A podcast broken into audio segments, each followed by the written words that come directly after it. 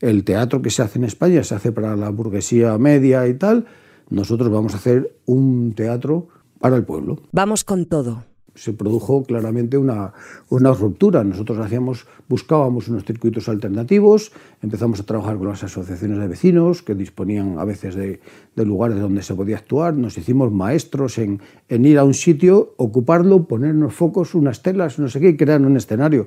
Pum, pum, poníamos dos torres de focos, tal, no sé qué, un telón, pim, pam, pum, y hacíamos una actuación que podía ser para 300 personas o para 5.000. Un podcast de la Fundación SGAE. Trabajábamos como cabrones porque estábamos en una autoexplotación brutal, ganábamos cuatro perras, pero vivíamos de eso. Con Marta García Miranda.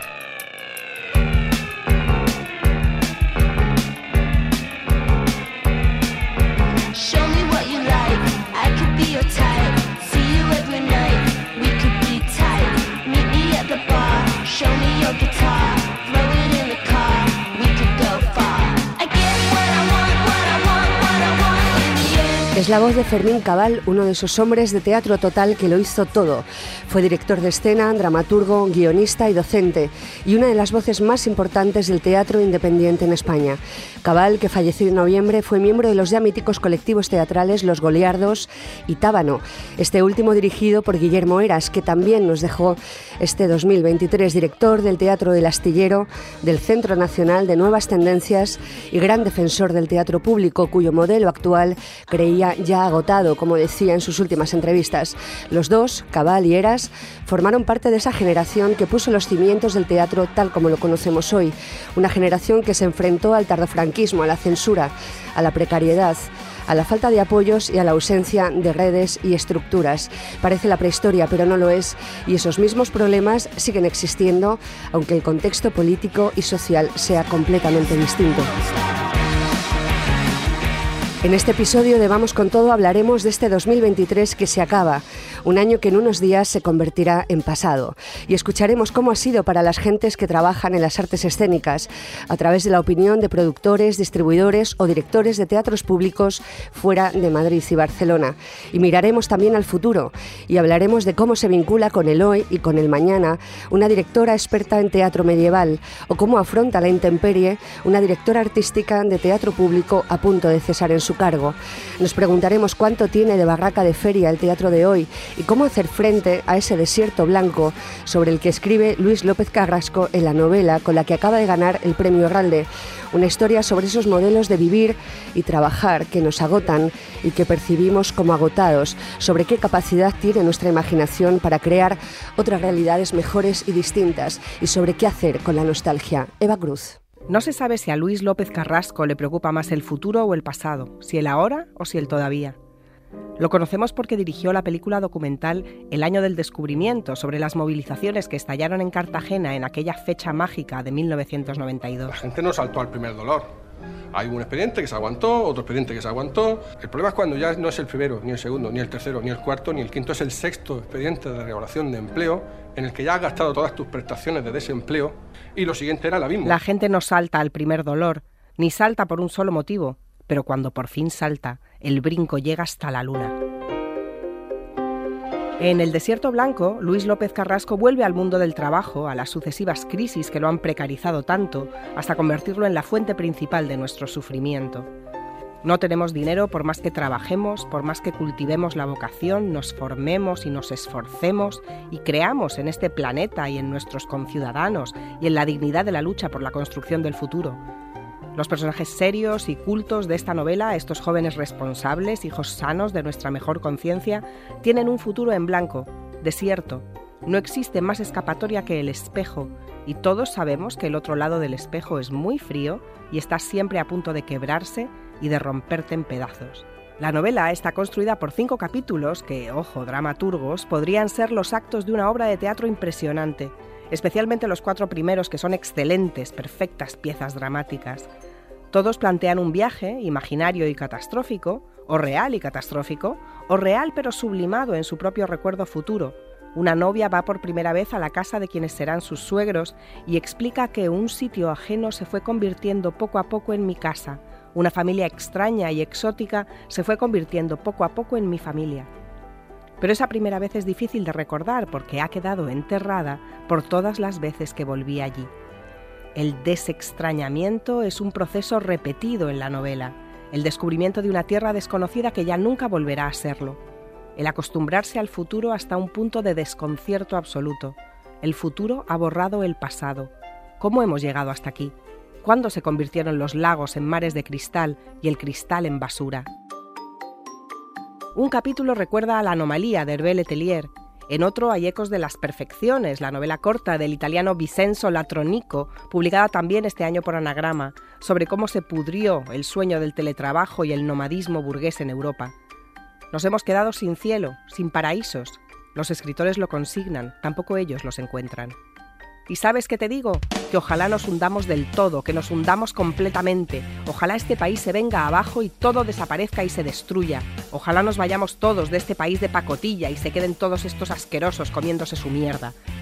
Eso lo dice el personaje de Aitana. Y a ver quién le dice que no.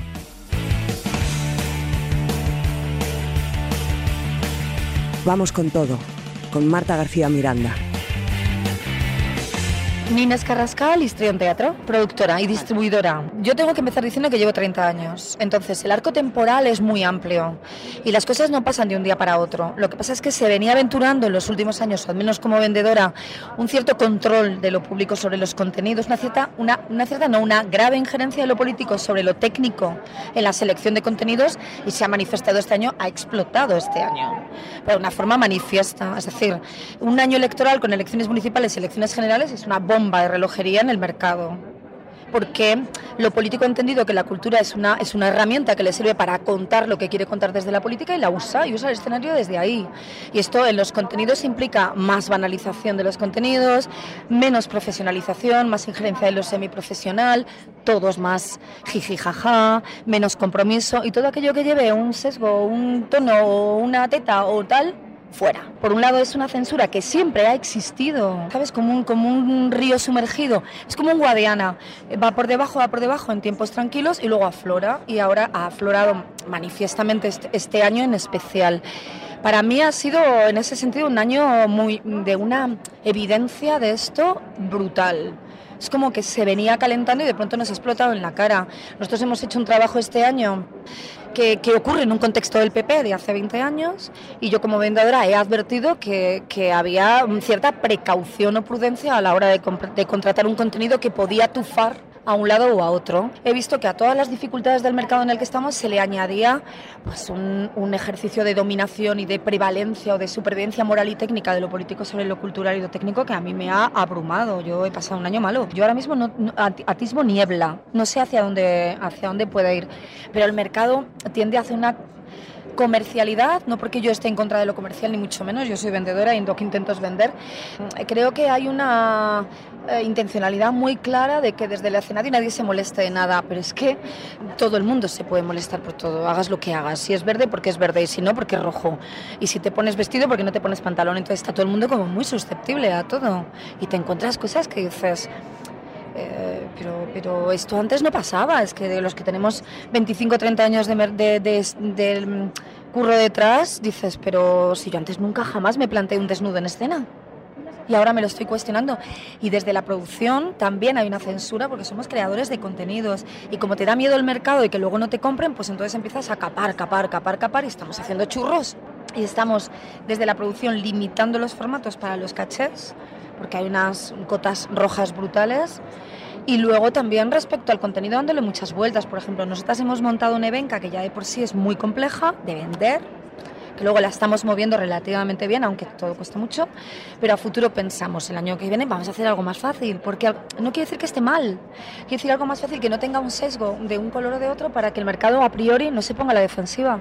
¿Ha tenido problemas de venta en algún ayuntamiento? Mira, hay dos formas de tener problemas. Uno, eh, que el problema se evidencia y otro que lo huelas pero que no aparezca. Ha tenido problemas si te encuentras con técnicos que lo quieren programar y que tienen que recibir el ok del político, el político no lo termina de dar, y otros que me ha pasado, que lo ven, les gusta y me dicen, es que tengo que ver cómo lo planteo esto. Y entonces empiezan a darle vueltas a cuántas veces ha sonado el himno, Pepe, cuántas veces ha dicho joder, que no es el caso de Nevenka, pero sí de otros trabajos. Es decir, que el técnico ahora mismo es, es una especie de prestidigitador entre el contenido que ve y el político para cómo se lo cuenta para que no tenga...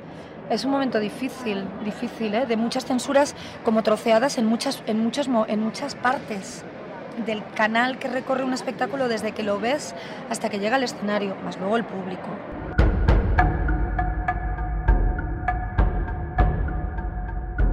Laila Ripoll es directora de escena y dramaturga fundadora de Mi Comic Con Teatro junto a su compañero Mariano Llorente, Premio Nacional de Literatura Dramática y directora durante los últimos cuatro años del Teatro Fernán Gómez, dependiente del Ayuntamiento de Madrid, cargo que dejará de ocupar a finales de este año.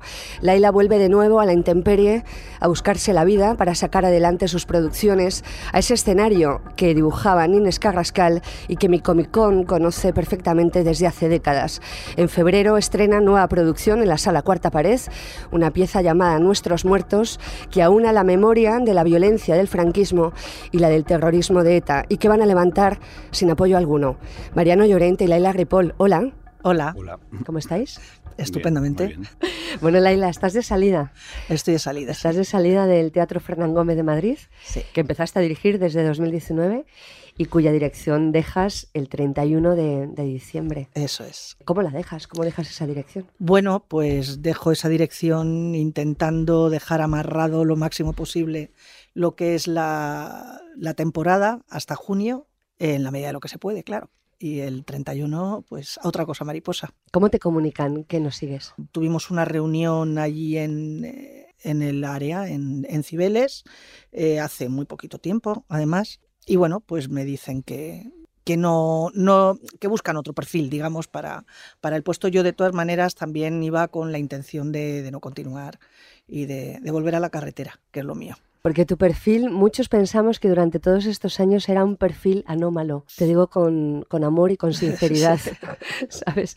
Que no, bueno, también porque parte de esa anomalía de pensar que mm, los políticos que ocupan las áreas de cultura en las distintas administraciones eligen directores artísticos de su misma cuerda ideológica o política, lo que ya de por sí ese pensamiento ya es anómalo, ya es una cosa que encierra y que, incluye una perversión eh, total. Pero sí que es verdad que tu trayectoria eh, como dramaturga, como directora de teatro, eh, ha sido una trayectoria muy marcada en, lo político, muy atravesada por intereses políticos muy claros, muy definidos, por la historia de este país, por el franquismo y por la dictadura y por la memoria, lo que no nos hacía pensar que encajaras mucho partiendo de esa premisa ya te digo, perversa. Yo es que creo que estos cuatro años, todo lo que ha tenido que ver con el teatro en, la en, en el ayuntamiento, eh, se ha escapado un poco de esa premisa. ¿no? Yo lo único que puedo decir es que a mí no se ha metido nadie con nada de lo que he hecho, me han dejado absolutamente libre y y, con mucho apoyo y eso ha sido eso ha sido sorprendente porque yo me pensé mucho si aceptar precisamente por todo esto lo que estás diciendo no yo creo que si me llaman para, para esta dirección artística saben perfectamente de qué palo voy o sea que no no se engaña a nadie. Y, y, yo tenía muy claro que, que, no voy a cambiar de manera de ser ni de manera de pensar y, y bueno y, ha sido un respeto total y absoluto durante estos años esa es la verdad. Aunque nadie te dijera nada tú nunca te dijiste a ti nada ¿Siempre hiciste lo que quisiste hacer? Pues la verdad es que, bueno, hemos hablado de Mauthausen, hemos hablado de derechos humanos, hemos tenido una exposición sobre la sin sombrero, en fin, yo no, hombre, tampoco se trata de hacer un monográfico, entonces hay que tener en cuenta que es eh, un teatro dirigido a un, a un público muy popular, en el mejor sentido de la palabra popular, mm, a mí me gusta mucho el teatro popular y es un poquito la, la, línea que se ha seguido en la medida de lo posible. ¿Qué has aprendido que no superas de tu profesión gestionando un teatro público? Madre mía, muchísimo. He aprendido un montón de cosas. He aprendido, ha sido, lo que pasa es que encima me ha pillado pandemia, Filomena mm. y tres años de obras. O sea, es que ha sido encima eh, cuesta arriba, cuesta arriba, cuesta arriba. No ha sido con. No, son, no han sido las mejores circunstancias, ¿no? Para, para aterrizar en, en, eh, en, ese puesto. Pero, pero sí, se aprende mucho y sobre todo también se aprende a que se puede ser consecuente. cuando te dicen que no, que cuando estés en el otro lado no te das cuenta de que sí se puede y que sí se puede ser empático y sí se puede ser tener cuidado con la gente que está al otro lado de la mesa. ¿Y cómo llevaste eso a la práctica? Pues la verdad es que no me costó mucho. no, es eh, pues exactamente igual que hemos estado llevando una compañía desde el año 91, pues llevas. Eh, entonces yo sí al principio lo que intentaba era recibir absolutamente a todo el mundo. Luego llegó un momento que me di cuenta que eso era imposible, porque no había días en el año para recibir a toda la gente, pero por lo menos contestar con educación y con cuidado a todo aquel que se acercaba a presentar un proyecto, ¿no? Cuando una gestiona un teatro público, una institución pública, eh, le ve las costuras al sistema teatral, en este caso. ¿Qué, has visto que no supieras antes? Uf, pues he visto que no supiera antes, la verdad es que poca cosa. He visto mucha precariedad, he visto mucho miedo, he visto que se viene abajo una manera de hacer teatro que hemos estado haciendo durante muchos años, que es un cambio de ciclo, que no sé dónde nos va a llevar, pero que, bueno, de momento estamos en un momento delicado. ¿Por qué ves un cambio de ciclo? Pues veo un cambio de ciclo porque hasta ahora nosotros vivíamos de las giras y luego veníamos a Madrid a morir, a gastarnos el dinero. Ahora no hay giras, con lo cual solamente nos queda venir a Madrid a morir. Y tú puedes venir a Madrid a morir si, has, eh, si, si, tienes, si tienes antes bueno, un colchón, que ahora no tenemos de dónde sacar colchón. Entonces, eh, eso es un cambio, claro, es un cambio te das cuenta de que sigue habiendo gente enloquecida que se mete en repartos de 17 personas, como puede ser el caso de Morboria, que están completamente locos. Mm. Eh, pero, pero normalmente estás viendo que la gente cada vez hace repartos más pequeños, cada vez se corta más de volar en muchos sentidos, eh, cada vez se hacen cosas más, em, más convencionales, mm, con miedo a ver dónde lo meto, ya se ha convertido en algo muy, muy metido dentro de la piel, que cada vez que hay un cambio político, cada vez que hay un cambio partidista, en ayuntamientos, eh, bueno, pues eh, ya no puedo hacer esto, ahora me tengo que plantear hacer otra cosa esto a ver dónde nos lleva, a ver dónde nos lleva. Claro, pero te escucho y pienso, ese miedo de las compañías está de alguna forma alimentado por el miedo eh, provocado por las instituciones y por los gestores. Sí, bueno, para empezar hay un problema económico que viene del 2008 que, que, nunca, o sea, el teatro ahí se fue por el barranco y no ha remontado. No ha remontado y las redes se han destruido y, y luego encima se suma el desembarco de Vox en un montón de ayuntamientos, que eso está siendo, igual hay gente normal en algún sitio, pero en general está siendo absolutamente destructivo para porque es que ya no sabes qué es lo que puedes ofrecer, porque de pronto te saltan cosas que uno piensa que son totalmente blancas, ingenuas y le encuentran eh, ahí no sé el qué, pero ese, está siendo un problema, desde luego gordo. Entonces las compañías, bueno, las compañías al uso como, no sé, yo creo que estamos destinadas a desaparecer. ¿Pero te da miedo ahora el frío que hace fuera? No, no, porque llevo fuera toda la vida. Tú date cuenta que es la primera vez, en el año 2020 es la primera vez en mi vida que, que me encuentro con un trabajo fijo. Han sido cuatro años y voy a cumplir 60, o sea que, que llevo toda la vida fuera. Y en mi casa hemos estado toda la vida fuera, o sea, es donde me he criado y, y mi familia estamos fuera y entonces, bueno, es volver a lo normal, habrá que reinventarse y poco a poco. Ya se nos ocurrirá algo. Bueno, ya se os ha ocurrido algo. O sea, en, a primeros de año estrenáis Nuestros Muertos, que es un texto de, Mariano, con dirección de, Mariano también, de Mariano Llorente, con escenografía y vestuario tuyo. Y me gustaría que me hablaras de esa historia, Mariano. Tomando como punto de partida aquellos encuentros que llamaron restaurativos entre presos de arrepentidos de ETA y víctimas, o bien directas o familiares. Anclares, ¿no? La vía Anclares, efectivamente, que se produjo en el 2010-2011 con el gobierno de Zapatero, ya muy, muy al final, y con, el, y, con Pachi López como Lendakari. Tomando eso como punto de partida, yo me voy a otro sitio, yo vuelo a otro sitio, no me, no me, no me quedo simplemente en la violencia de ETA. Yo, eh, como, como bien has dicho antes, por todo, por todo nuestro trabajo de, de, muchos años atrás, estamos muy vinculados con, con los desaparecidos de este país, con esa violencia que es, eh, es una violencia que, va, que tiene un dolor imperecedero porque, porque, porque por mucho que se insista, eh, el dolor de un desaparecido no, no, no, no acaba nunca, no acaba nunca, ¿no? Y es que hay 100.000 mil desaparecidos o más. Entonces, eso no, es, eso no son números vacíos, eso no es una oquedad, eso es una, una realidad muy dolorosa que hace que este país no, no esté sano, que hace que este país no esté sano. Entonces, yo lo que he hecho es, eh, hay, una, hay una, una víctima, una, una persona mayor, octogenaria, mujer, además, que tiene todo el, vamos, eh, tiene toda la inspiración en el personaje real de Ascensión Mendieta, que, que buscó a su, a su padre y nosotros tuvimos el, el placer de conocerla a Timoteo Mendieta en, la, exhumación de Guadalajara en el año 2017-2018, creo que, se produjo. ¿no? Como la conocimos, como tuvimos la, la, oportunidad de vivir aquella exhumación de una manera muy directa, yo lo que he hecho en el espectáculo es que esta mujer es una víctima atravesada por esas dos violencias por la violencia de, haber perdido a su padre hasta que lo encuentre y la violencia y la violencia aterra. Esto no es tampoco es una, cosa muy disparatada porque sabemos de buena tinta que, por ejemplo, el profesor Tomás y Valiente fue asesinado por ETA en su despacho de la universidad y él tiene, pues como otras muchas gentes, tiene también, eh, pues eso, asesinados por la parte franquista.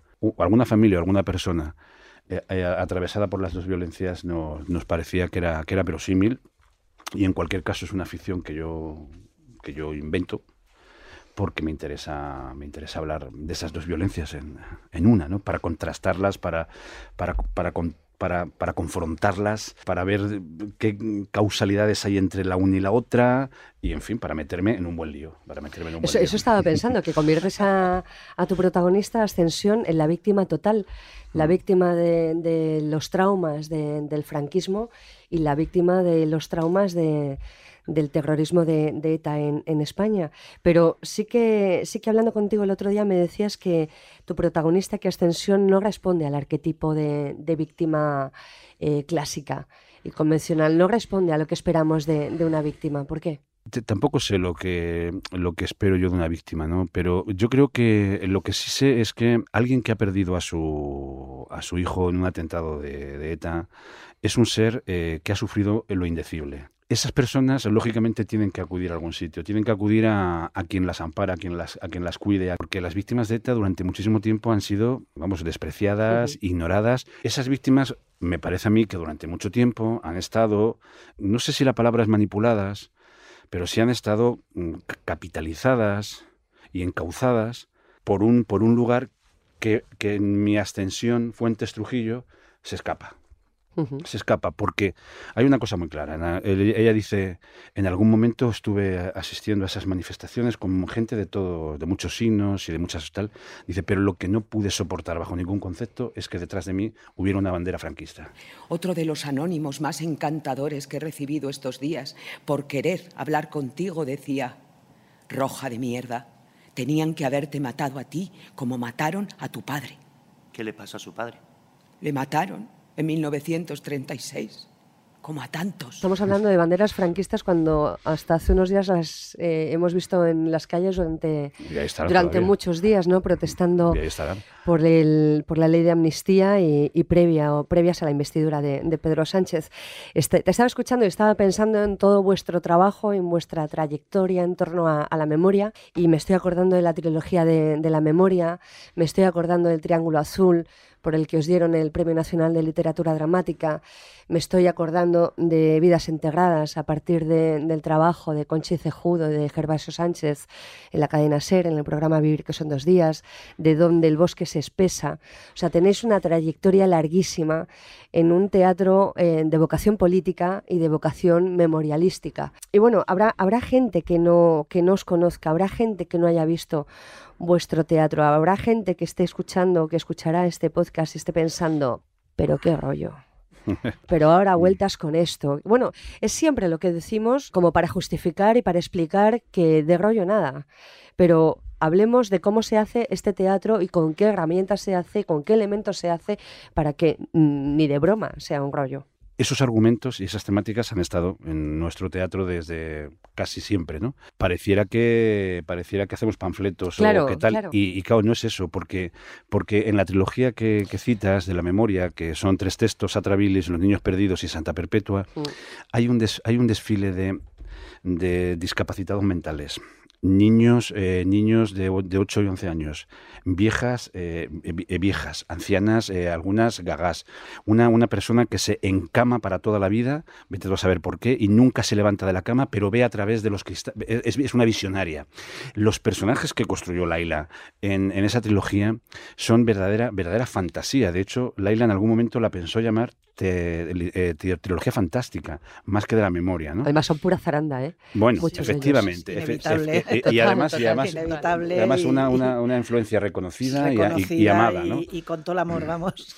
Y quiero decir que, que, el juego teatral que, que nos ha dado toda esta temática por ejemplo, en Nuestros Muertos hay menos juego teatral, es, un, mm. es un espectáculo más seco y más tal es el que salió, ¿no? Pero el Triángulo Azul... El Triángulo. Anda, que, anda que no se jugaba, ¿no? En la revista. En el Riff. Y, en, el Riff, también. Y en el Riff. Es que un cabaret de, de, los años 20. Había, había personas, había familiares de víctimas de, de, de Mauthausen que cuando veían el Triángulo Azul decían, ay, es que las canciones, ay, es que me ponen. De me acuerdo aquella señora que decía, ay, es que vais tan al límite. Qué maravilla fue vais tan, vais tan al límite, digo, claro, claro, o sea que, que, somos muy juguetones, somos muy teatreros. Y luego hay cosas bonitas, ¿no? Por ejemplo, Los Niños Perdidos eh, está en el currículum de bachillerato en Francia. Y eso, pues, mm, me da pie a decir, que, a pensar que no es una cosa tan local, sino que cuando se mete en el currículum del bachillerato de otro país es porque yo qué sé, porque algo les dirá, algo les llegará y, y eso, eso está muy bien, la verdad. También creo que si no llegara, eh, mi Comic Con no estaría aquí después de treinta y pico años. ¿eh? o sea, que yo creo que, ya os hubierais ido al, al, garete como muchas otras compañías. O sea, que creo que algo tiene, algo tiene que llegar. ¿En qué condiciones se levanta esta obra de teatro? ¿En qué condiciones de producción y económicas? Pues volvemos a, otra vez a producciones Amigo Mío, como cuando empezábamos. O sea, hazme este favor que, que mañana te lo devuelvo, ¿no? por favor, por favor, por favor. Entonces, afortunadamente, tenemos un equipo muy sólido y, y bueno, pues Mariano Marín eh, está haciendo la música y cobrará mm, cuando pueda cobrar. Javier Naval está haciendo toda la gráfica, carteles y demás. Cobrará cuando pueda cobrar. Los actores sí cobran porque tienen la mala costumbre de comer y si no, cobran, no, cobran ensayos los actores. Y bueno, eh, afortunadamente eh, yo he heredado, que eso, eso sí falleció mi padre hace dos años bueno, pues la casita que tenía en la sierra la hemos vendido y eso nos está ayudando. O sea, ahí está mi papi echándonos una mano una mm. vez más en, desde donde esté y, eso también nos está sirviendo para, para producir y comprando la ropa en humana, que, está, que viva humana y bueno, yo vuelvo otra vez, que hacía, hacía mucho tiempo no hacía una escenografía, pero realmente sencillo y, y bueno, yo creo que, ha quedado encima muy bonito. o sea que hemos estado pintando. Sí, ahí pintando, pintando, lijando, construyendo y bueno, pues otra vez volviendo a como cuando teníamos veintitantos años. Pero bueno, es lo que toca me lo dices con una sonrisa, y, pero es que a mí todo esto que estás diciendo no me hace ninguna gracia. Bueno, ¿qué voy a hacer? O sea, que, me parece que, que, sois una compañía de treinta y pico años. Sí de trayectoria y que me estés diciendo que la persona que se encarga de la música no va a cobrar, que sí, cobrará, cobrará, sí, no va a cobrar ahora, cobrará, cuando sea, cobrará cuando sea, y que no hay ningún tipo de, apoyo Nada, de este montaje. Eh, presentamos subvención a la Comunidad de Madrid y no lo estimaron. No hemos conseguido saber por qué, porque bueno, se estuvieron pasando la pelota de unos a otros sin explicarnos que nos dieran una razón. ¿Por qué? Porque se supone que hay una serie de puntos eh, objetivos sí, sí, sí. y bueno, esos puntos objetivos no es que los cumplamos, es que, es que los, los sobrepasamos, ¿no? Pero bueno, en las valoraciones subjetivas que no sabemos quién las da, ni quién las otorga, ni en qué se basan, pues no debimos llegar ni a, nada. Hombre, a mí me parece curioso que una compañía, pues eso, que, sus integrantes son Premio Nacional, Premio Max, Premio Talía, em, de las poquísimas compañías que quedan en Madrid, pues yo creo que quedamos Morboria Cambaleo nosotros, pues que no, me, no merezcamos y que además es un montaje muy barato, que tampoco son cuatro actores y Tampoco era un despliegue como el del Riff, por ejemplo, pero se ve que no, no les gustó. ¿Ese no les gustó eh, fue ya con el cambio de, consejero, con Mariano de Paco en la consejería? No, no, no. Fue justo antes. bueno, pilló justo ahí en medio, es que pilló justo ahí en medio. Pero la resolución fue antes. La resolución fue antes del cambio. Que estaba Mariano de Paco pero no estaba de consejero, estaba de... De jefe de la comisión que decidía, los, Que decidía los, los proyectos. Eso es. Mi padre no es una víctima, dicen. Mi padre es un muerto más de la guerra. Dicen que en Euskadi no hay ninguna guerra, solo unos asesinos que matan. ¿Y mi padre? ¿En qué guerra participó mi padre? ¿Os da miedo que nuestros muertos eh, no tengan una gira demasiado larga en función del signo político de los ayuntamientos? Es que no, la, te, te, no, sé, no, no nos da miedo, no nos da miedo porque casi lo, es que lo tenemos como Es que lo damos por hecho. ¿no? Lo tenéis asimilado ya, Sí, pero que no es la primera vez que nos pasa esto. Hemos, nos ha pasado muchas más veces. Mm. Luego te lleva sorpresas. es que porque... vosotros veis de frente, ¿sabes? O sea, sí. es que todo el mundo sabe lo que hacéis. O sea, con la ciudad sitiada teníamos clarísimo que nos la íbamos a comer con patatas y, y, sin embargo la ciudad sitiada fue lo que nos colocó de alguna manera en un sitio que no es en el que estábamos, ¿no? Y, sí, lo, lo, nunca se que, sabe. Lo que pasa es que yo creo que la, la irrupción de voz es una es sí, determinante, sí, sí, es muy determinante. Es decir, decir, nuestra derecha ha sido el PP, ¿no? Y ahora esa derecha a, a, tiene una cara muy, muy fea, que es la cara de vos, para así lo digo, ¿no? Y entonces eh, esa, esa cara es una cara que muerde, muy fea, muy fea, y es que somos incompatibles con vos. Sí. Somos incompatibles con, una conce con un concejal de cultura de vos.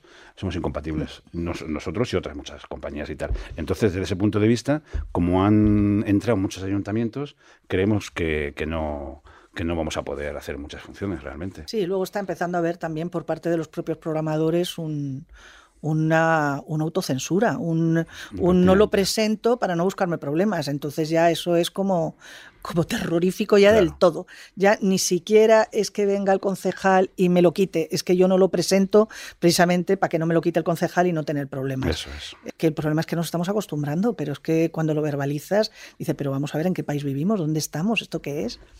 Tiene que ver también con la fragilidad de los propios gestores. Eso es. Sí. Y de la dependencia del cargo político que les ha nombrado. Así es. Así es. ¿Qué le pedís a Urtasun, al nuevo ministro de Cultura, en materia escénica Pues sobre teatral? todo que se asesore, que sepa de lo que está hablando y que sepa dónde se va a meter.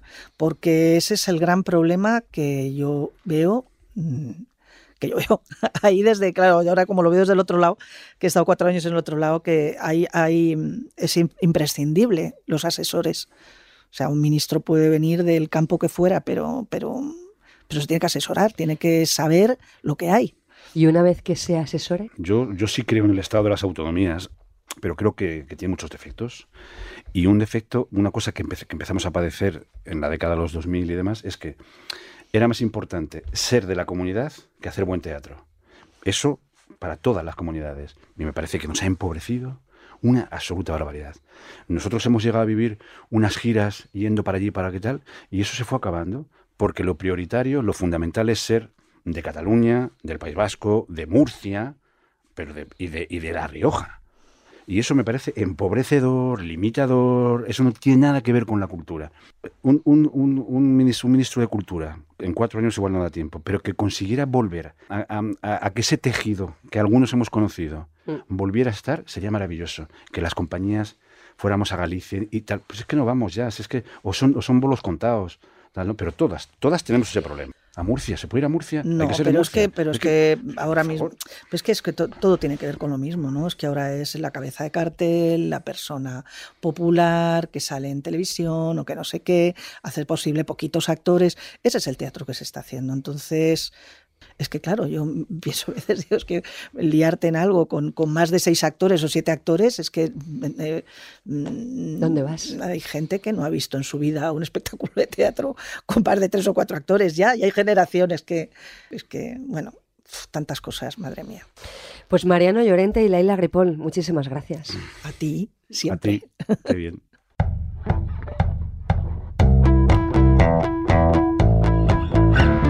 No solo Laila Ripoll y Mariano Llorente contestaron a esa pregunta sobre qué le pedirían al ministro de Cultura, Ernest Urtasun, en lo que tiene que ver con el teatro y las artes escénicas de cara al futuro. También se la hicimos hace unos días a otros dos directores de escena, Rodrigo García y Roger Bernat. Mira, hace cosa de un año estuve cenando con Luis Pascual y él me contaba que, que la la política y la cultura era mucho más fácil en los años 80 porque a él lo llamaba el ministro y decía, Luis, ¿qué hacemos con el teatro?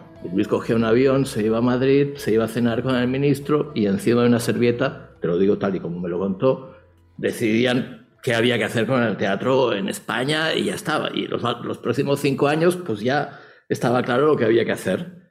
Y él no podía entender que ahora todo fuera tan complicado. Y realmente para mí fue como una revelación de, cómo se entendía la política en los años 80, 90 y cómo deberíamos entenderla ahora. Y tengo la sensación de que, que si una cosa hay que pedirle a Urtasun es que lo haga con todo, con todo, escuchando todas las voces, desde Rodrigo y la mía hasta el último actor que está haciendo un cursillo en una escuela de Cuenca. Tengo la sensación de que lo que ha cambiado en estos 30 años es la percepción de que, de que las voces son válidas y que en todo caso la política tiene que, haber, tiene que hacerse escuchando multiplicidad de voces, voces y ya no de los iluminados. Han pasado 30 años y las personas que nos hemos dedicado a hacer un no sé cómo llamarle, teatro, danza, lo que queráis, más experimental. Bueno, han pasado 30 años y está igual o peor.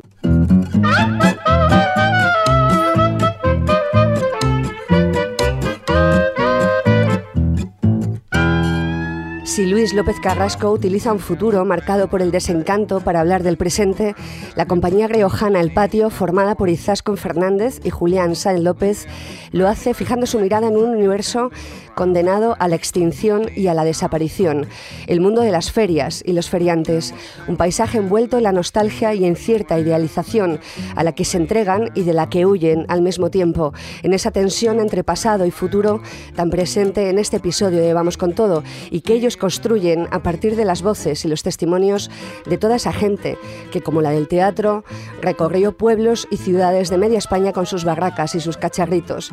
Feriantes es una pieza de teatro documental que el patio estrena en enero en el Centro Dramático Nacional tras piezas fabulosas como Conservando Memoria o Entrañas. Nos dimos cuenta mientras les entrevistábamos que entre su vida y la nuestra había algunos paralelismos porque había algunos cacharritos de feria o algunos puestos que, que, ya no existen, ¿no? que están extintos, que nosotros los recordábamos como algo muy muy hermoso, como puede ser el tirofoto, por ejemplo, algunas barracas de feria que, que estaban bastante cerca de, del mundo de los títeres y de la marioneta, que es un, mundo en el que hemos empezado nosotros y es igual el campo de, dentro del teatro mm. que más que más nos atrae, ¿no? el mundo de los títeres y de las marionetas. Entonces, de, de repente, todo ese mundo nació en la feria de alguna manera. Luego se fue desligando y los titiriteros buscaban otros caminos, otras rutas y llegaron hasta, hasta los teatros, ¿no? Pero, pero el germen fue la feria. Entonces había algo ahí que, que teníamos ganas de investigar, Nuestros barracones de, de feria que ofrecían espectáculos teatrales, eh, muy cortitos o estas eh, barracas de, de, autómatas o de títeres pues nos atraían muchísimo no porque conocíamos algunas historias pero no las conocíamos de primera mano no de los testimonios de las personas que nos han ido contando que ellos trabajaron en,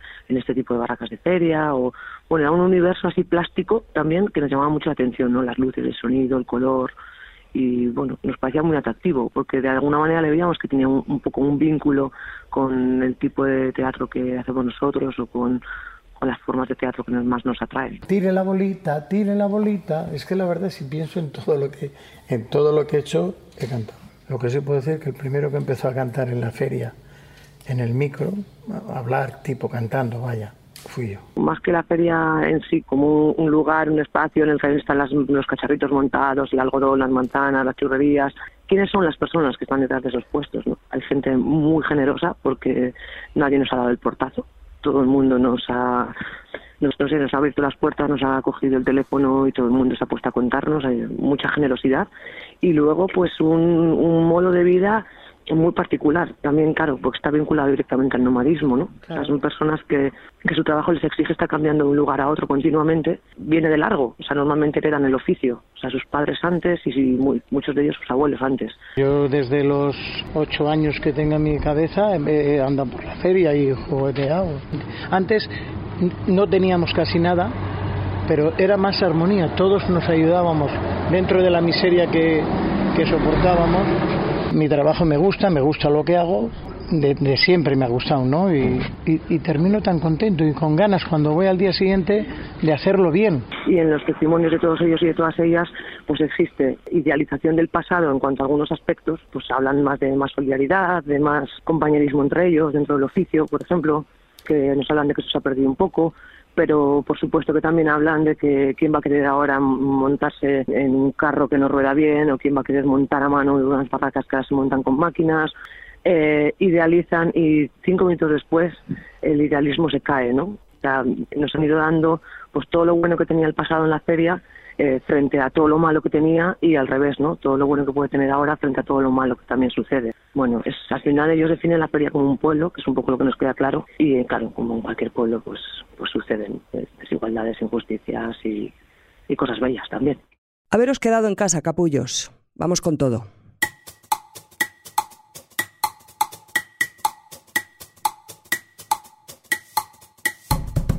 Soy Rocío Pindado Larrea y tengo una empresa de distribución que se llama Portal 71. Mi empresa está ubicada en Bilbao, pero realmente distribuyo compañías vascas y luego distribuyo otro tipo de compañías en Euskadi y en el resto del Estado. En general, mi visión sobre los espectáculos y lo que yo elijo suelen ser muy comprometidos a un nivel incluso político y la sensación que tengo es de que es un año complicado porque no nos dejan estar en los sitios en los que nos gustaría estar y sobre todo porque hay una manera de censurar sin censurar, que es que no te contratan, es que cierran los teatros porque hay obras, es que dan largas, es que hay mucha producción, es que tal, pero realmente a mí me ha pasado, yo llevo por ejemplo al Chasu de la dramática errante y me ha pasado decirme programadores, me encanta, pero yo no lo puedo llevar a mi teatro. Lo que yo veo es que muchos de los funcionarios y técnicos de cultura y programadores no están fijos en sus puestos de trabajo. Eso es un gran problema, porque si ellos realmente se sintieran libres a la hora de poder programar, porque realmente estuvieran fijos en su trabajo,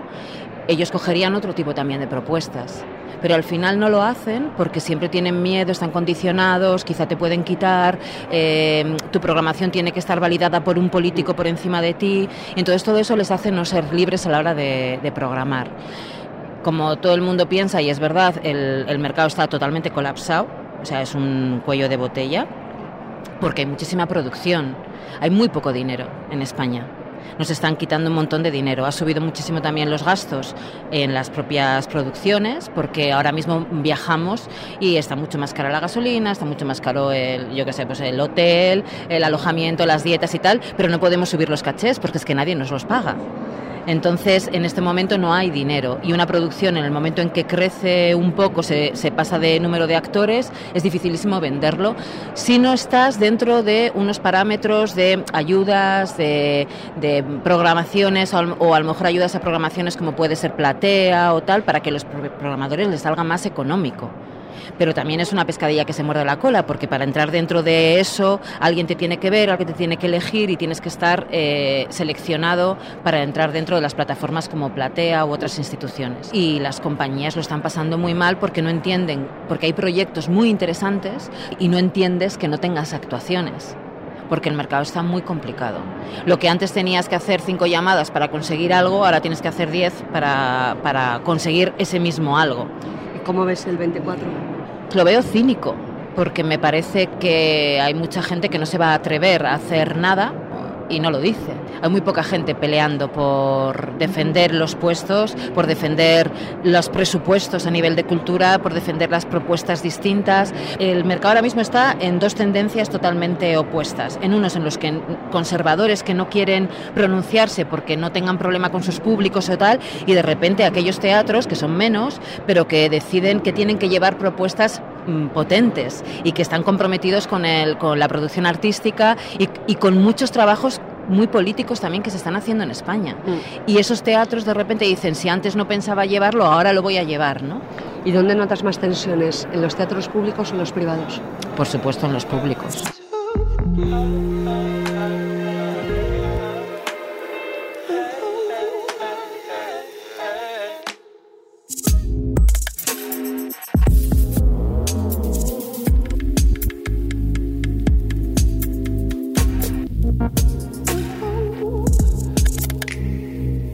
Proteger el deseo y mantener casi intacta la ilusión de seguir creando es, quizá, lo que mueve a Carlos Marquerie, otro de esos hombres de teatro que lo ha hecho casi todo. Autor y director de escena, artista plástico e iluminador, Marquerie fue miembro fundador de la compañía La Tartana Teatro, de la Sala Pradillo y de la compañía Lucas Cranach. Entre sus trabajos recientes, el diseño de luces de los gestos de Pablo Messiez o de estudios elementales de Jesús Grobiogamo y Luz Prado. Marquerie vuelve a dirigir y estrenar estrenará en 2024 Poeta Nueva York de Lorca y es nuestro invitado a la caña con Pablo Caruana. El 14 de mayo entrarás a montar Poeta en Nueva York en las naves y ese día cumplirás 70, si no estoy equivocado.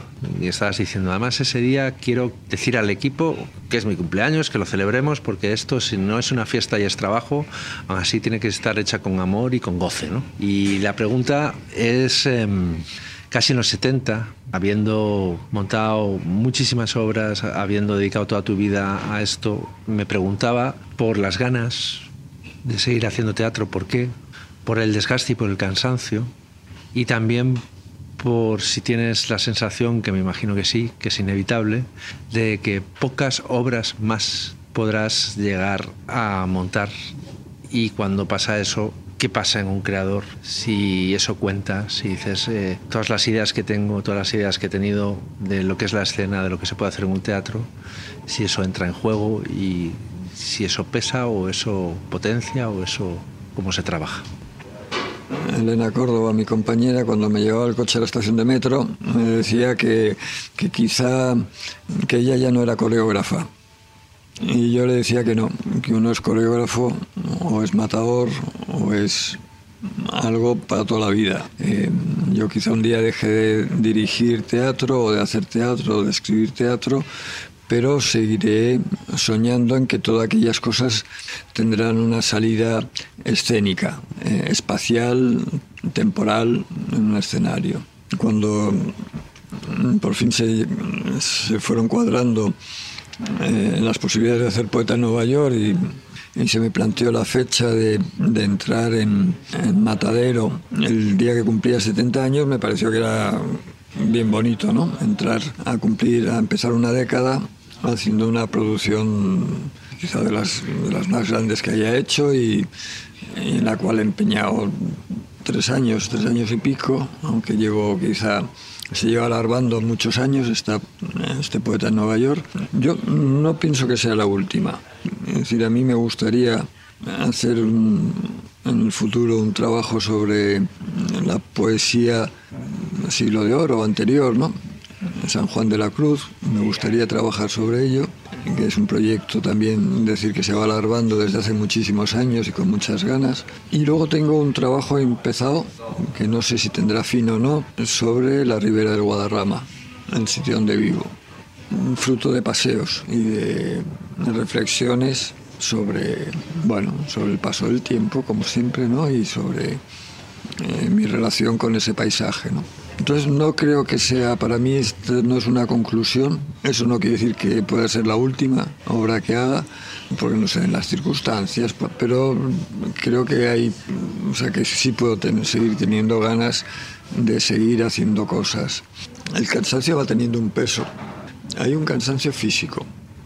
Entonces las cosas que me preocupan es decir cómo voy a llegar a ese momento físicamente. ¿no? El día que cumplo 70 años y entro en el teatro, en una semana tendré que resolver una gran amplitud de cosas con respecto a espaciales, visuales, de luz, de un montón de cosas que además me gusta hacerlas a mí. Entonces llegar con la suficiente fuerza para poder acometer esa semana tremenda que va a ser, eh, con placer y con gozo. Yo sigo encontrando un profundo sentido a nuestro trabajo, al trabajo de hacer obras, ese acto profundamente político de convocar a gente alrededor de unas ideas para contárselas. Ahí yo creo que, que no hay cansancios ni desilusión. Uno de los grandes peligros de la edad es la frustración y el resentimiento, que nos afectan muchísimo. ¿no? Y yo creo que, que en eso me he librado y puedo encarar los proyectos con cierta, mm, me gustaría decir ingenuidad, pero quizás sea con cierta frescura, ¿no? con cierta ilusión. Muchísimas gracias, Carlos. Tony Valesa Monfort, eh, programador en el Paraninfo de la Universidad de Castellón. Hay un nivel de, sobreproducción muy grande eh, que, casi que el mercado de las artes escénicas es incapaz de absorber la gran cantidad de, producción que hay. Por eso, eh, artísticamente, yo creo que hay un buen nivel y una buena cosecha y hay muchas cosas y, no hay tanto, tanto espacio escénico para absorber la gran producción que hay a nivel de todo el Estado. Lola Ortiz de Lanzagorta. Soy distribuidora, tengo mi propia distribuidora que se llama New Dance Management y distribuyo danza contemporánea a nivel nacional e internacional. Hubo un momento en el que parecía que la profesionalización del sector estaba ya empezando a darse, ¿no? como que estaba en marcha. Y la sensación que yo tengo a día de hoy es que eso se ha parado o va muy lento, que no hay compañías de danza, hay coreógrafos, porque en España no hay realmente compañías privadas de danza, salvo alguna excepción. Una compañía tiene que tener una estructura, ¿no? una mínima estructura, y al final hay coreógrafos que tienen proyectos coreográficos y que pueden llevar 20 años con ellos, pero que al final son ellos, como mucho una persona que le ayuda en la gestión, y bailarines normalmente freelance eh, que van compaginando diversos proyectos artísticos. Eso realmente no es una compañía, no, vamos a llamar las cosas por su nombre. Entonces, la profesionalización de las estructuras sigue siendo una cuenta pendiente y, y como te decía, había un punto en el que parecía que eso iba a cambiar, que también iba a haber un relevo generacional. Y de pronto yo tengo la sensación de que todo sigue igual, de que seguimos, es volver a empezar, de que seguimos con las mismas luchas eh, y un poco con los mismos discursos. ¿no? Eh, lavamos un poco la cara, pero las bases yo creo que no, que no cambian. Al final eh, quieres vender un espectáculo de danza, los teatros te dicen que la danza, que es difícil, que el público, bueno, hay toda una, una labor de público. Si yo llevo 20 años escuchando eso es porque no se ha hecho esa labor de público, porque si no en 20 años ya eso hubiera cambiado. ¿no? Yo creo que en, España, desde mi punto de vista, vivimos un poco en el país del evento. Y eso también, eh, bueno, políticamente también creo que hay una parte importante de responsabilidad. ¿no? Eh, vivimos en ciclos muy cortos, la gente piensa en los réditos eh, políticos en los réditos a muy corto plazo y yo creo que faltan estrategias y políticas culturales a medio y largo plazo, que a lo mejor yo no voy a ver ese cambio, pero mis hijos o mis nietos lo verán. Un país tiene que tener proyectos, claro, a futuro. Y España en general no tiene esa proyección, siempre piensa a corto plazo en el evento. Se pueden gastar miles de euros en una producción que desde el inicio, desde el arranque, te dicen, no, si esto no va a girar, si esto es solamente, ostras, esa cantidad de gasto, pero faltan proyectos de base.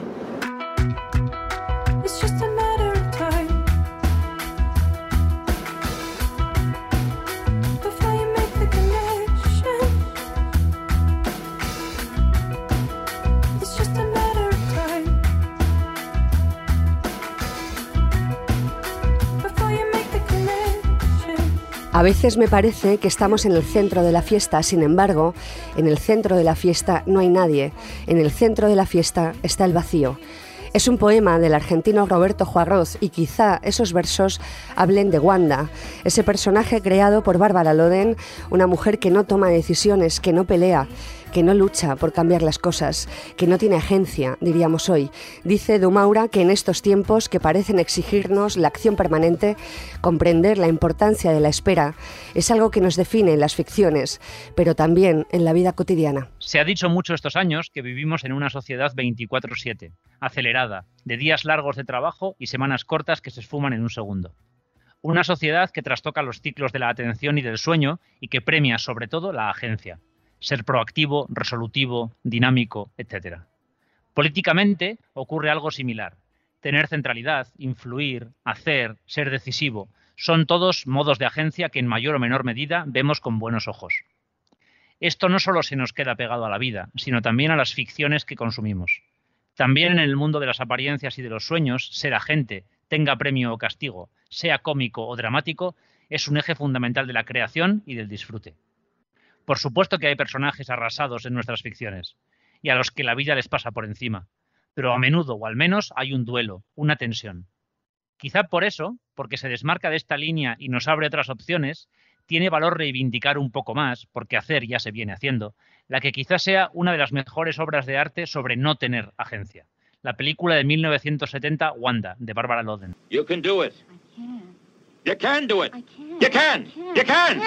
A Wanda, mujer de treinta y muchos, cuarenta y pocos, de clase trabajadora, pero a la que nunca vemos trabajar, solo ser despedida porque es muy lenta, la descubrimos dormida en un sofá, mitad abandonada, mitad abandonadora. Habrá que consultarle a Begoña Gómez Urzaiz, que ha escrito largamente sobre las abandonadoras, dónde queda Wanda.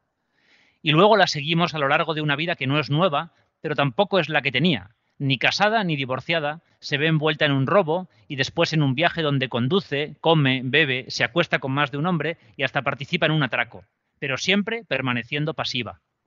Loden representa maravillosamente lo que significa tener cuerpo y tener vida, ser una persona y a la vez no vivir, incluso si uno atraca un banco. Listen, Judge, if he wants a divorce, just give it to him. You know what happened to me? Somebody stole all my money. Tal vez no es una mujer pasiva, sino anhelante. Lo que Loden logra con su guion, dirección y actuación, todo en uno, es que las distinciones clásicas entre activo y pasivo, entre ver tu vida pasar y tomar las riendas, entre abandonar y que te abandonen, entre dar el golpe y que te golpeen, entren completamente en crisis. En Wanda tampoco es posible diferenciar radicalmente sus momentos más felices y sus instantes más bajos, que los tiene. ¿Cómo consigue Bárbara Loden representar a alguien como Wanda, que siempre insistió que era ella misma y a quien le pasan cosas terribles, sin miserabilismo, sin autoayuda, sin forzar al espectador a tomarse una cucharada de humanidad fílmica, sin identificar feminismo que lo emana y a raudales con agencia? Hay algo infinitamente talentoso en Wanda que no está en su generación, y eso que es la de William Friedkin, la de Alan Pakula, la de Coppola y la de Bogdanovich, y que tampoco corresponde a las olas anglosajonas del feminismo. Para mí, entre otras mil cosas, Wanda, la película, tiene que ver con ser capaz de concentrar la vida entera, contra cierta forma narrativa convencional, en un personaje que no es ni patético ni carismático, por un lado. Por el otro, su fuerza está en comprender la importancia estética de la pasividad y de la espera. Ser sujeto de tu vida también es pasar mucho rato esperando. Pensar también es diferir un instante la acción.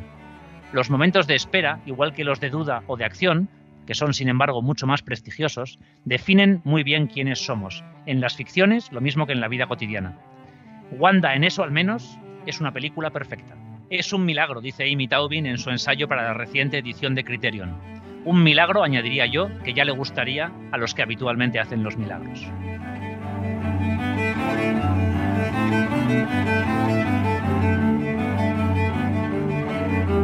Movidas raras. Vamos con todo.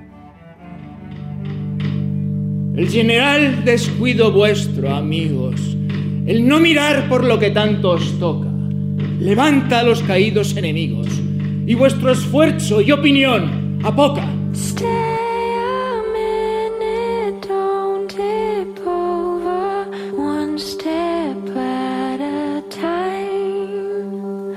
Lleva más de 20 años recuperando y llevando a escena el patrimonio teatral español medieval, renacentista y prebarroco con su compañía Nao de Amores, con la que ha estrenado piezas como Numancia, El auto de los Reyes Magos o Nise, la tragedia de Inés de Castro. Ana Zamora, reciente Premio Nacional de Teatro, es una rara avis del teatro en España, una artista que crea en comunidad, con tiempos propios y compañía estable, con la que defiende un teatro culto y popular, artesanal y poético, alejado de modas y tendencias. Zamora prepara ya su próximo proyecto, un calderón, El Castillo de Que estrenará el 25 de enero en el Teatro de la Comedia, sede de la Compañía Nacional de Teatro Clásico. Ana Zamora, hola. Hola, ¿qué tal? La última vez que nos vimos, que fue en Mercartes, hace unos días, me viste y me dijiste, ¿sabes cuántos vuelos me han salido desde que me han dado el Premio Nacional de Teatro? Y yo te dije, pues no tengo ni idea. A montones. O sea, son llamadas constantes, esto es un no parar. Yo no sé, hasta dentro de tres o cuatro años no vamos a poder cerrar tantas fechas como están llegando. De momento cero. Cero. Ya veremos si la cosa se anima. Pero de verdad me estás diciendo que ni un solo bolo después ver. del Nacional. Quiero decir, no, no hemos vendido ningún bolo que no hubiéramos vendido antes del Nacional, básicamente. Yo eso lo he hecho siempre en este país, los premios, y yo no había tenido ninguno tan gordo como este, eh, pues sirven para el prestigio, para la vanagloria y esas cosas, pero yo nunca he notado que sirvan para, para vender bolos. ¿Ya te han ingresado los 30.000? Sí. ¿Y qué has hecho con ellos? Nada, están preparaditos para la próxima producción que empezamos a ensayar ya. Vamos a hablar de, de, esa producción que estrenas el 25 de enero en el Nacional de Teatro Clásico, la compañía. Háblame de ella, porque es un calderón. Es un poco loco el calderón, ¿eh? lo, que, lo que he leído. A ver, es un poco loco, es un poco loca la obra en sí misma. Es un poco loco el haber elegido un calderón, que es casi un final del barroco, cuando nosotros nunca habíamos eh, tocado más allá del, del tardo renacimiento, o sea que es, un poco de desquicie todo. ¿Qué quieres que te diga? Pues bueno, yo creo que hay que mm, transitar nuevos territorios y, probar otras cosas y ante la llamada del, clásico, de la Nacional Teatro Clásico, para eh, hacer una nueva coproducción este año, recordemos que yo con este esta legislatura, yo y Somar ya había hecho la, la Numancia en coproducción Nao de mm. Amores Compañía Nacional, pues yo decidí que, que, estábamos de alguna manera en un punto de inflexión en, en, la, en la, historia de esta Nao de Amores y, y, que era el momento de enfrentarse a otros, a otros, territorios. La cosa tiene truco, de todas formas, porque es barroco, pero es una obra inspirada en una novela de caballería renacentista que, por supuesto, como todo el buen teatro, como, como, toda la buena novela de caballerías, remite a un mundo medieval. O sea, que, que, tiene truco porque es la visión del medievo y renacimiento desde el barroco, ¿no? Con lo cual, pues no deja de ser un poco el ámbito que hemos investigado en estos veintitantos años ya. La obra, no lo hemos dicho, se llama El castillo de Lindabridis que es un título bonito y musical. y, y, dime en qué fase estáis, porque acabas de venir de, de Segovia para, para, que hablemos hoy, pero ¿en qué fase estáis? ¿Habéis empezado ensayos? ¿En qué, en qué momento está la, la, producción del montaje? Pues está todo calentito, calentito ahora mismo. Estamos eh, yo cerrando la dramaturgia. La dramaturgia, la primera dramaturgia, porque yo trabajo mucho luego en la sala de ensayos también con los propios actores. El texto está ya alambicándose, pero, pero le quedará todavía. Está la escenografía en talleres, o sea que también estamos supervisando ya eh, cuestiones de escenografía. Eh, arrancamos en una semana los ensayos y toda la compañía llega a vivir a Segovia, con lo cual estamos haciendo todo aquello de la infraestructura para que veintitantos entre unos y otros, entre equipo artístico, actores, eh, aterricemos en Segovia. O sea que está todo, todo funcionando al mismo tiempo. Es una especie de gran bola en la que mi teléfono no, suena, no para de sonar, eh, desde para que vea un tejido, para que vea una prueba de construcción y yo intentando que me dejen vivir para estar encerrada yo solita con Calderón en casa, con las persianas bajadas y atada a la pata de la mesa. Calderón y tú. Sí, ambos solos. Muy, muy, solos que necesitamos un poquito de intimidad. Estás hablando de toda esa gente que, que forma el equipo de Nada de Amores. Claro, yo, yo recuerdo cuando te dieron el, el Nacional en, en septiembre que tú hablabas de de lo insólito que resulta a estas alturas que existan todavía compañías como Nada de Amores, ¿no? que, que son compañías con un equipo estable y numeroso y con esa forma de trabajar que tampoco creo que sea lenta, pero que es un poco anacrónica si tenemos en cuenta los modos de producción y las velocidades y los ritmos de la mayor parte de las compañías. Por un lado, hay muy pocas compañías que perduren, con un, compañías con ese número de, de, de miembros, y por otro lado, compañías que mantengan y defiendan unos ritmos de producción como los vuestros. En nuestro caso, por un lado, bueno, yo creo que, que en general a mí me gusta decir que es una declaración de principios. Es decir, yo creo que el teatro es más que, que, aquello que el espectador ve sobre las tablas. Es una manera de vida y es una manera de, de, convivencia también. El teatro se hace para la gente, pero se hace por equipos de gente.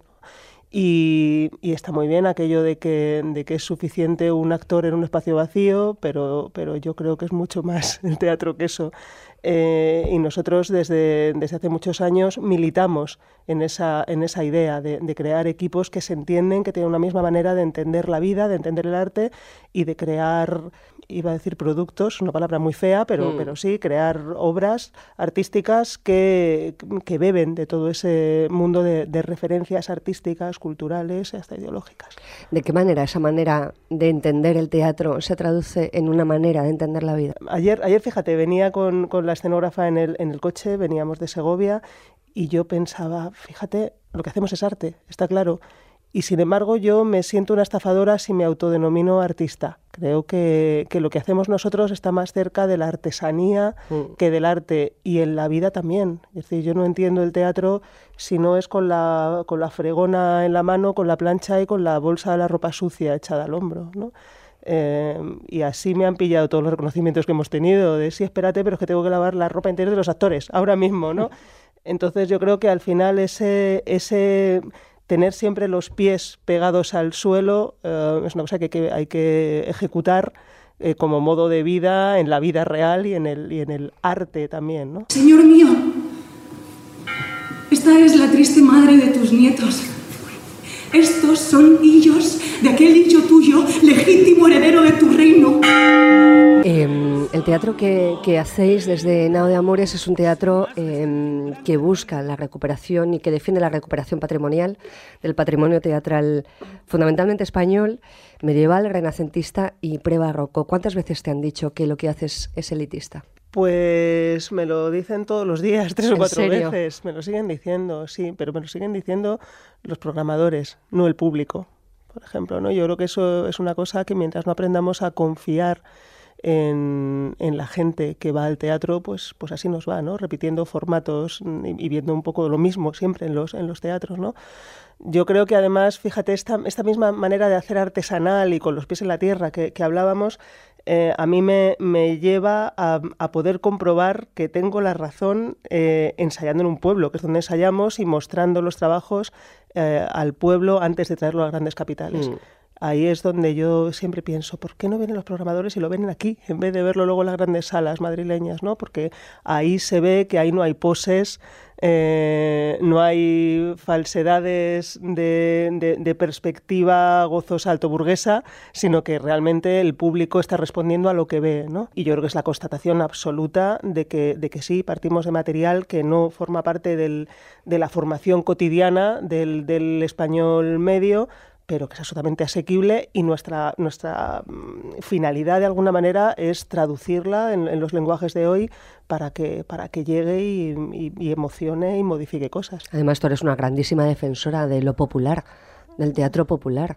Sí, pues porque, porque yo creo que, que lo popular a mí me ha, me ha, enseñado una vía, no para descubrir cómo se representaba ese teatro, no, porque además a mí es que no me interesa nada. Es decir, evidentemente lo estudio y sé arqueológicamente cómo eran las máquinas que Calderón utilizaba para hacer este, esta pieza, ¿no? Pero lo que me interesa es esa pervivencia de algo que forma parte de lo ancestral y, que, y que nos devuelve a esa necesidad del teatro como, como acto común, como acto eh, de una sociedad, de un encuentro en una sociedad consigo misma, y eso yo lo he aprendido a detectarlo en las romerías, en las fiestas, en, en, aquello que todavía pertenece a un pueblo más que a, una élite de, de, de, entretenimiento. ¿no? Cuando te dieron el Nacional, las reacciones de, la profesión fueron estupendas, fueron preciosas. Yo, yo detecté muchísimo amor y muchísimo aplauso. Pero más allá de, eso, que está bien y está bien observarlo y está bien que suceda, em, ¿te sientes acompañada? Eh, ¿Os sentís solos en el paisaje teatral? A ver, yo creo que, hay tiempo para todo. En los, en los veintitantos, veintidós años que llevamos de compañía, hemos tenido momentos de mejor compañía, momentos de más soledad, pero yo creo que, que, sí, hay una relación bonita con el resto de la, de la, profesión y eso es importante en una profesión donde también hay tantas envidias y tantos odios, reconozcámoslo, ¿no? Luego somos muy nuestros, ¿no? También es cierto que nosotros hemos sido casi inofensivos para la profesión porque no competíamos con nadie. Claro. Entonces eso es estupendo, tener unos amigos, hacer una cosa que gusta o que, o que, más allá de que guste, yo creo que todo el mundo reconoce unánimemente la cantidad de trabajo que lleva esto. y el rigor también. Y el rigor, sí, En, ese, en, ese, sentido sí. Con lo cual, por parte de la profesión, pues está muy bien porque, porque hemos tenido, yo, yo nunca me he sentido odiada, discriminada, hombre, imbéciles hay en todas partes, no te voy a decir que no, pero por parte del público también. Hemos ido creando un público que no es mm, súper numeroso, pero es mega fiel. Hay gente que lleva 20 años viendo todo lo que hacemos y que conoce muy bien lo que hacemos. Y, hay, y yo sé que hay dentro de, lo que nosotros hacemos hay estilos que conectan mejor con unos, con otros, y ellos saben que, además es siempre, es siempre un riesgo venir a vernos porque no vamos a repetirnos. Entonces, aún así, vienen y, van y nos siguen. Aquellos que mueven los dineros, pues yo creo que no tengo derecho a quejarme porque, bueno, pues todas las producciones grandes que he hecho en los últimos años son coproducciones con diferentes instituciones, con lo cual si hay un apoyo otra cosa es que lo que nosotros hacemos es, un trabajo mm, de absoluta vocación de servicio público que uno piensa que debería tener otro tipo de apoyo a otro nivel para, para poder convertir esta, esta estructura de trabajo privada en una cosa gorda.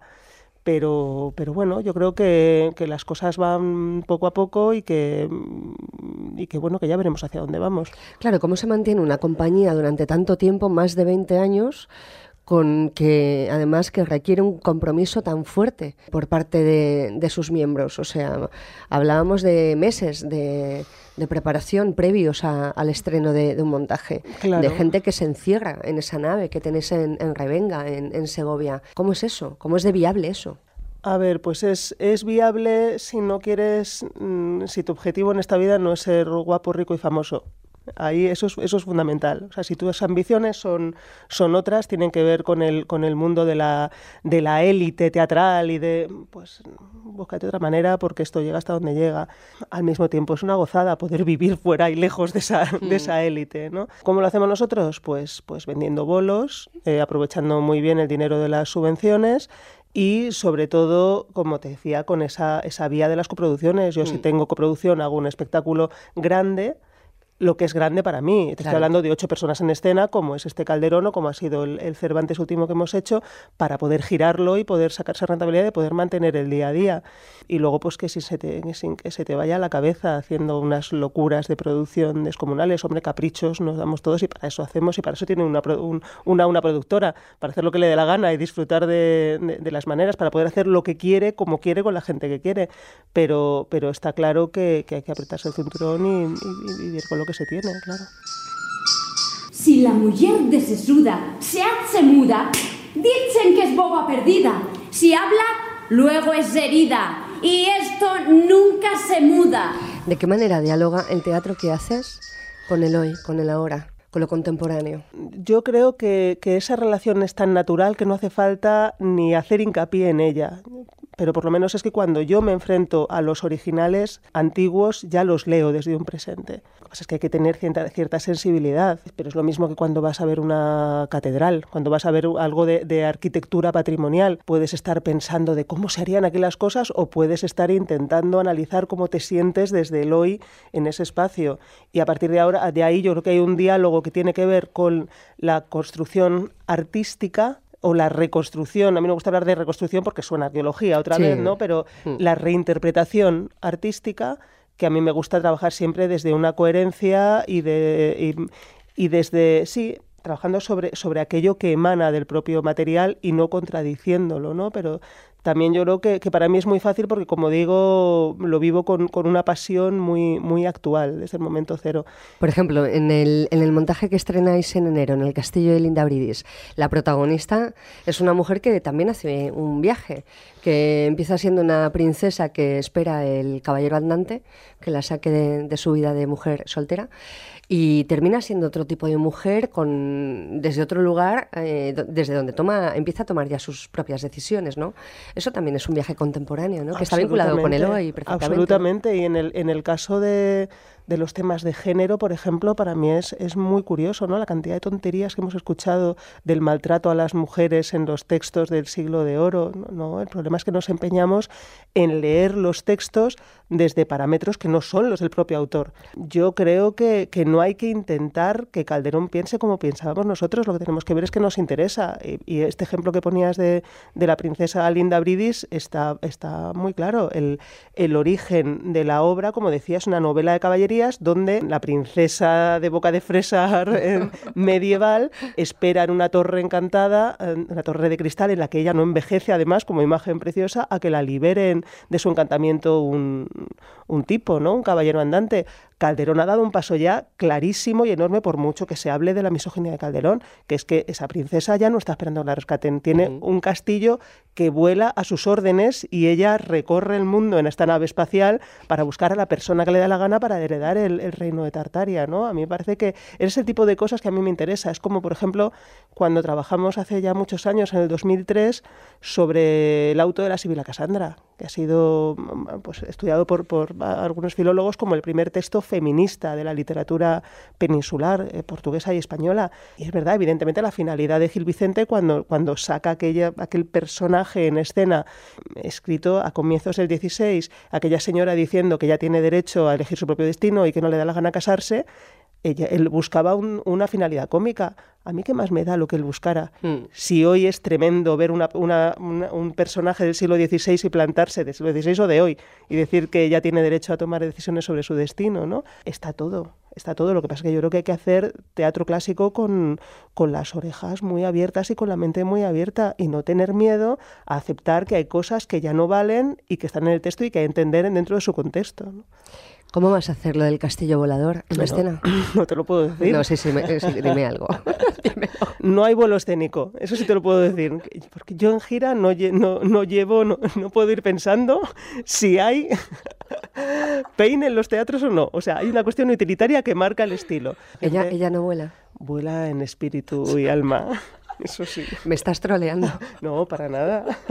Te he oído decir en alguna entrevista que a ti lo que realmente te importa de, de tu trabajo es crear comunidad, que entiendes el teatro como, como ese lugar de encuentro y para crear comunidad. Pero me pregunto, ¿no es así siempre? No es así casi nunca. ¿Por qué? Porque, porque en el fondo el oficio funciona bajo unos parámetros que tienen que ver con las estructuras comerciales que mandan un, marcan unos tiempos y unas especificidades de producción que intentan la mayor eh, rentabilidad en el, en el mínimo tiempo posible. Entonces yo creo que, que, el oficio se ha convertido en un oficio de freelancers que van, resuelven, corren y no hay tiempo para nada más, más que, to que tomarse un chato el día del estreno sí. y poco más. Yo, a lo mejor es que yo no soy capaz de transmitir lo que quiero hacer así a la primera, ¿no? Yo voy integrando gente en mi equipo, pero necesito tener un núcleo duro con el que yo me pueda entender y, y no tenga que partir de cero. Por ejemplo, ahora empezamos los, los ensayos en, en Segovia, como te decía, y, y, no es que solamente estemos muchas horas encerrados, aislados de, aislados de todo, es que convivimos. Es decir, es que en la casa, en la casa nuestra, pues eso, yo que trabajo con Vicente Fuentes, pues Vicente Fuentes, eh, él es el que más tiene que ir y venir, porque está en la Nacional mm, de Teatro Clásico sí. también, o sea, tiene una locura de cosas, pero, pero eh, cuando él se queda, nosotros trabajamos a las 3 de la mañana, estamos allí con los versos de quito esto, no, a que esto se entiende, esto no se entiende. En las producciones normales tú no estás en, el salón de tu casa a las 3 de la mañana con la directora musical trayendo un vino para que esté no sé cuántos y diciendo nos quedan tres horas, hay que tomar las decisiones antes de empezar.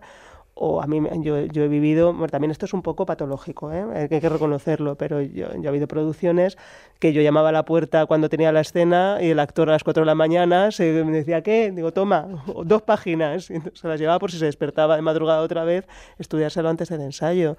Eh, bueno, es un nivel de, de compromiso que, como digo, también roza la obsesión muchas veces. Esto es muy difícil de compaginar con las, con las vidas normales. Mm. Eh, yo, por ejemplo, lo he pensado muchas veces. Yo eh, opté por tener una familia de tropecientos mil hijos y, ninguno es, es, carne de mi carne o sangre de mi sangre. Pero yo, ¿cómo, ¿cómo, iba a tener una familia estándar con una casa llena de colaboradores artísticos que trabajan de madrugada y a las 7 están yéndose con un frío de muerte a bailar y luego de repente cuando vuelves te vas? Eh, no, esto es, esto es una locura. Es un, tiene casi algo de monacato incluso, ¿no? ¿Qué te queda por hacer? Pues me queda mucho. Me queda mucho porque como yo no soy capaz de hacer máximo, hacer más que máximo una producción por temporada teatral, pues eso es muy poquito para la, el ingente patrimonio que tenemos de todos los tiempos y todas las épocas. Yo nunca he dicho que yo me vaya a dedicar toda la vida a montar pre-barroco. Claro que quedan cosas, claro que quedan cosas quedan de, repertorio medieval renacentista, digo. Y a mí me daría mucha rabia abandonar esto sin, sin terminar de indagar de verdad. Creo que también uno de los, de los grandes males de este país es que tenemos que picotear de todo y todos demostrar que sabemos hacer de todo. Yo doy por supuesto que tú sabes hacer lo que hago yo. Eh, no, no, me intentes demostrar todo el rato, y ahora esto, y ahora lo otro. Bueno, entiendo que la gente eh, se divierte más picoteando, pero, pero yo necesito agotar las posibilidades de las cosas. En el sentido de, de medievo renacimiento me quedan, no mucho, pero cosas interesantes, y luego me queda todo el patrimonio barroco mmm, del 18, del 19 y todo el contemporáneo tengo que vivir muchos años y quiero hacer todo lo que quiero, pero vamos, que, que en ese sentido yo, yo tengo mucha capacidad de, de emoción con todo el, el, buen material artístico, ¿no? O sea, que, que, me, queda, me queda mucho por hacer y, y por tanto muchos años de trabajo, espero. Ojalá. Nunca se sabe. Ana Zamora, muchísimas gracias. A ti. Hemos escuchado a distribuidoras de teatro y danza, a directores y directoras de escena y a gestores culturales hacer un diagnóstico de la situación de las artes escénicas a lo largo de este 2023 que acaba. Pero no queremos olvidarnos de autores y autoras, de dramaturgas y dramaturgos, porque el teatro no solo se ve, también se lee. Y Álvaro Vicente se ha marcado un reportaje extenso y en profundidad sobre cómo le ha ido a ese sector editorial minúsculo pero imprescindible, el de la literatura dramática. El teatro también se lee, suele decirse. Sí, se lee, pero poco. 0,9%. Este es el porcentaje de la población lectora española que leyó teatro según la última encuesta de hábitos y prácticas culturales del Ministerio de Cultura que corresponde al bienio 2021-2022, frente al 70% que dice haber leído novela o el 12% que dice leer libros de historia. El 0,6% leyó libros divulgativos sobre cine, música y teatro. Hay quien asegura, como Carlos Gil, el director de la editorial Artez Blay y de la librería Yorick, única especializada en teatro de Madrid, que esos porcentajes son incluso optimistas. Y más si cruzamos estos datos con los del último informe del comercio del libro en España, publicado por la Federación Gremial de los Editores Españoles en 2022, que dice lo siguiente. Del total de títulos editados en papel en 2022, poco más de 57.000, de poesía y teatro, que se cuentan juntos no sé por qué, se publicaron 744, un 1,3% de lo editado, la cifra más baja tanto en ficción como en no ficción. De la facturación global de la venta de libros en España, poesía y teatro representan el 0,3%.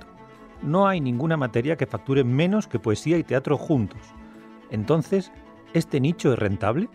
Le he preguntado a Carlos Roth, editor de La Uña Rota, por qué insistir en el teatro ante este panorama. Que se sepa, desde la antigua Atenas hasta el presente ha habido y sigue habiendo nuevas obras que se escriben para el teatro. De manera que, si se me permite, me atrevería a reformular la pregunta. ¿Por qué se publica tan poco teatro?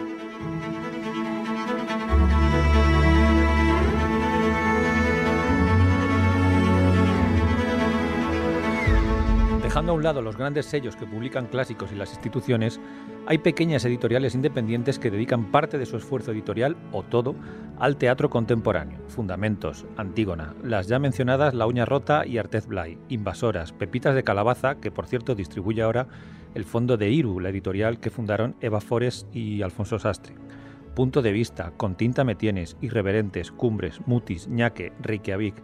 Hemos hablado con algunas de ellas para ver cuáles son sus números. Empecemos por la librería, por Yorick, donde todo lo que se vende o es texto teatral o es divulgación sobre artes escénicas. Hasta octubre han facturado casi 106.000 euros y su bestseller actual es el libro El arte del actor en el siglo XX de Borja Ruiz, publicado en su propio sello. Pero, ¿qué es exactamente un bestseller en teatro? Pues un libro que ha vendido unos 4.000 ejemplares desde que se publicó en 2008. Y eso porque es un libro de cabecera en muchas escuelas de interpretación. Si atendemos a puros textos dramáticos, lo que más venden en Yorick actualmente son Juan Mayorga y Paco Becerra. Estos dos autores están publicados por la editorial La Uña Rota, que de los 20 títulos más o menos que publican al año, la mitad suelen ser de teatro. Mayorga y Becerra comparten catálogo con Angélica Lidl, con María Velasco, Tim Crouch, Pascal Rambert, Wagdi Muabad, entre otros. Suelen tirar entre 1.000 y 1.500 ejemplares por título y como asegura su editor, Carlos Roth, un éxito de ventas mm, se debe más a factores externos, como los premios o la inclusión de un título en planes de estudio de bachillerato, que al propio texto. Su bestseller actual ronda también los 4.000 ejemplares y no es estrictamente teatral. Se trata de Notas de suicidio de Marca Ellas, publicado en 2022.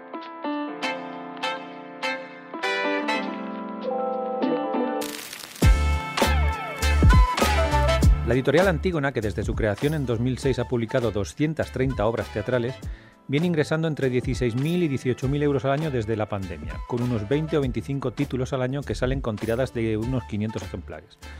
Sus bestsellers son La piedra oscura de Conejero, que va por la décima edición, e Inventando López de Nando López, que va por la número 19. Escuchamos a su editora, Conchita Piña.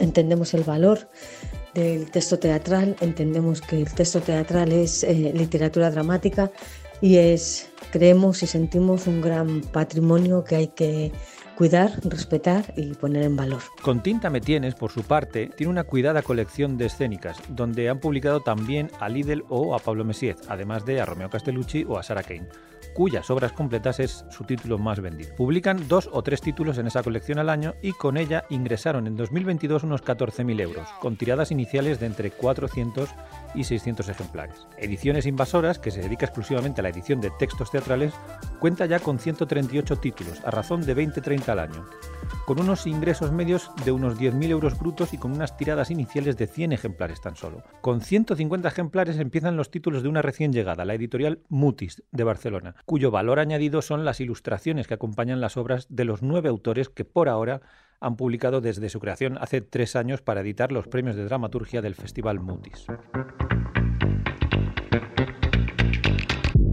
Este esfuerzo se hace casi siempre sin más ingreso que las ventas pues pese a que existen ayudas públicas a la edición, rara vez pueden optar estas pequeñas editoriales a convocatorias que exigen tiradas mínimas que casi nunca pueden asumir. La Comunidad de Madrid ha subvencionado la edición de 100 libros en la última convocatoria de este año, pero ninguno es una obra teatral, y el Ministerio de Cultura exige una tirada mínima de 700 ejemplares. La Fundación SGAE, por cierto, también ofrece ayudas de hasta 2.000 euros a sus socios para publicación de obras, aunque la propia institución ejerce una labor editorial importantísima por sí misma, con 215 obras teatrales publicadas ya en su colección Teatro Autor, además de todo el teatro infantil y juvenil que editan junto a la editorial Anaya, los textos ganadores del certamen Leopoldo Alas Mínguez, las antologías, las memorias o las biografías. Según Constantino Bertolo, la literatura es una de las formas que tiene una comunidad para expresarse, construirse, reconocerse y diagnosticarse. Y en este sentido, la literatura dramática, por así llamarla, cumple perfectamente con esta definición. Y añadiría que a veces creo que hay obras de teatro que diagnostican incluso mejor que las novelas. El teatro también se lee y también se edita, sí, quizás solo por esto que acaba de decir Carlos Andrea Groyan, siguiendo con este tema de la publicación de obras dramáticas, ¿qué proyectos, qué planes tiene en marcha la Fundación SGAE con el fin de que esas obras traspasen fronteras y se internacionalice nuestro teatro? Por un lado, interautor, que esto es una cosa nueva que no se había hecho nunca, y establece unas alianzas con, con Agadu y con Argentores, que son las entidades de gestión de, Uruguay y de Argentina, respectivamente. Y lo que hemos hecho es llevar a, tres autores españoles a como una especie de mini gira por Argentina y por Uruguay. Allí se han leído sus obras en formato de lectura dramatizada y se les ha hecho reuniones con productores de, de esos países para que se pongan en pie las obras. ¿no? Al mismo tiempo, con esta alianza que hemos hecho con Argentores y con Agadu, ahora en el mes de noviembre hemos tenido eh, a seis dramaturgos de Uruguay y de Argentina que han puesto en pie sus obras, unas obras seleccionadas, las que ellos han querido en, en la Sala Berlanga, con, que de hecho las han llevado eh, directores potentes, ¿no? Gabriel Olivares, Ana López Segovia, por ejemplo. Y les hemos hecho reuniones también con productores españoles para eso, para que no sea solamente también la dramaturgia española la que salga, sino que realmente se creen unos puentes entre Latinoamérica y España. En este caso ha sido con Argentina y Uruguay, pero si todo va bien, en, probablemente el año que viene abramos a otros países. Esto en lo que respecta a Latinoamérica, pero en Europa. Hemos hecho teatroautor.es, que es una colaboración con el Instituto Cervantes y hemos llevado también a bueno un selecto grupo de, dramaturgos durante desde todo el otoño, ¿no? desde octubre hasta diciembre en seis ciudades diferentes de, Europa y allí también han hecho pues lecturas dramatizadas, charlas, encuentros e incluso talleres. Y, bueno, eh, a ver qué tal. Veremos a ver si el año que viene seguimos. En principio sí. Andrea Royan, gracias. Nada, gracias a ti. Precisamente Miguel Rojo, dramaturgo y director de escena, miembro de la compañía Los Bárbaros, acaba de ser galardonado con el Premio SGAE de Teatro Infantil por su obra Naunet y el mar. Y queremos acabar este episodio de Vamos con todo hablando de esta historia, la de alguien que cae, que siente que se hunde y que busca cómo salir de nuevo a la superficie. Lo de buscar paralelismos con la situación actual os lo dejamos a vosotros. Naunet y el mar cuenta la historia de una niña que se cae de una barca al mar y comienza a hundirse. Esta es básicamente la obra. Es una obra que es un gesto. Una niña que se hunde irremediablemente. Ese es el viaje. Y es un viaje que va a las profundidades, a las profundidades del mar y va a las profundidades de uno mismo. eh, quería intentar hablar a las personas, a, a, los niños y niñas también, de, de ese momento en el que te hundes y no sabes por qué, y no sabes cómo, y no sabes cómo salir de ahí, cómo sacar la cabeza. He intentado centrarme mucho en ese gesto y darle mucho espacio y trabajarlo de manera poética, muy poética y simbólica, para que cada espectador, cada niño y cada niña pueda volcar sobre ese gesto su momento de hundirse y, pueda sentirse identificada con la protagonista.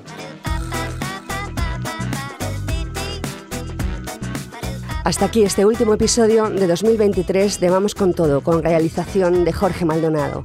Gracias por acompañarnos. Vamos con Todo. Producción Fundaciones GAE. Dirección Marta García Miranda.